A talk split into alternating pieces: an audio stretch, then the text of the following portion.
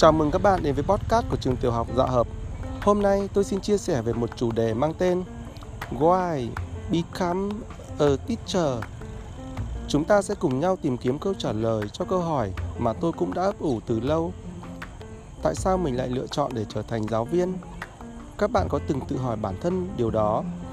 Nếu ai đó hỏi bạn lý do vì sao bạn trở thành giáo viên, bạn sẽ trả lời họ như thế nào? Dưới đây là tóm tắt một số câu trả lời theo cấp độ tăng dần. Để trở thành giáo viên vì tôi yêu trẻ, nhưng có đầy người yêu trẻ, hầu hết mọi người đều yêu trẻ đấy chứ. Để trở thành giáo viên vì tôi mong muốn chia sẻ tình yêu của tôi về môn học của mình với trẻ, muốn truyền cảm hứng để học sinh thấy được vẻ đẹp của môn học đó. Vậy, các nhà khoa học cũng yêu lĩnh vực của họ và cũng muốn truyền cảm hứng để mọi người yêu nó đấy chứ. Sao họ không trở thành giáo viên nhỉ? Trở thành giáo viên vì muốn đóng góp tích cực cho cộng đồng, cho thế giới. Cái này chắc những người đang làm các dự án thiện nguyện, những người làm chính trị gia thì hợp hơn hẳn. Trở thành giáo viên vì mong muốn giúp trẻ trở nên tốt hơn so với chính bản thân chúng. Điều này bố mẹ và những người xung quanh cũng có thể làm được. Trở thành giáo viên vì muốn trang bị cho trẻ các kỹ năng và thái độ sống để giúp chúng có thể thích nghi, hòa nhập với thế giới để có một cuộc sống thành công và hiệu quả cũng không khác vai trò của bố mẹ là mấy. Trở thành giáo viên để trở thành một tấm gương cho người học. Nhưng biết đâu bạn lại đang nêu gương xấu thì sao?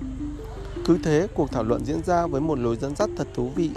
Thậm chí có những lúc có cảm giác rằng chẳng có một lý do nào đủ tốt để một ai đó cần phải trở thành giáo viên.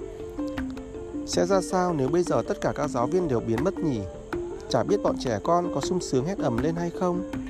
Và Tôi nhìn lại cuộc đời mình ở thời điểm mình đưa ra lựa chọn vào đại học sư phạm, cũng như nhìn lại tất cả các trải nghiệm mà tôi đã có với hàng ngàn những học sinh, những giáo viên Việt Nam mà tôi từng được tiếp xúc và giảng dạy.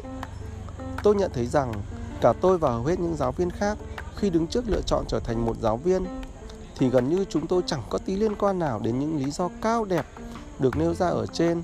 Những lý do lớn nhất có ảnh hưởng đến việc trở thành giáo viên lại thường là một Do gia đình có truyền thống làm nghề giáo nên mình cũng làm như một nghề gia truyền. 2. Do yêu, thần tượng hoặc bị ảnh hưởng sâu sắc bởi một người giáo viên nào đó trong những năm tháng đi học từ tiểu học đến hết trung học phổ thông nên cũng muốn trở thành một người như họ. 3. Do hoàn cảnh gia đình, học sư phạm không phải đóng học phí, nếu học giỏi còn được học bổng để đem tiền về. 4. Do nghĩ đến đầu ra, có thể được nhà nước phân việc mà không phải mất công xin sỏ chạy trọt.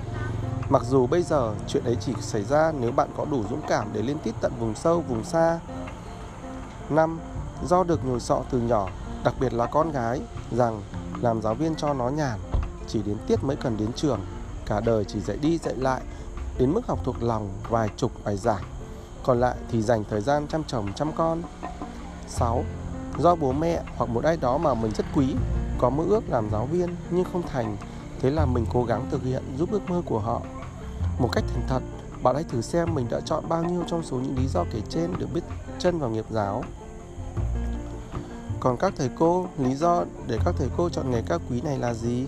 Hãy chia sẻ cùng chúng tôi nhé Hẹn gặp lại các thầy cô trong số sau của podcast trường tiểu học dạ hợp với phần tiếp theo của chủ đề đặc biệt này.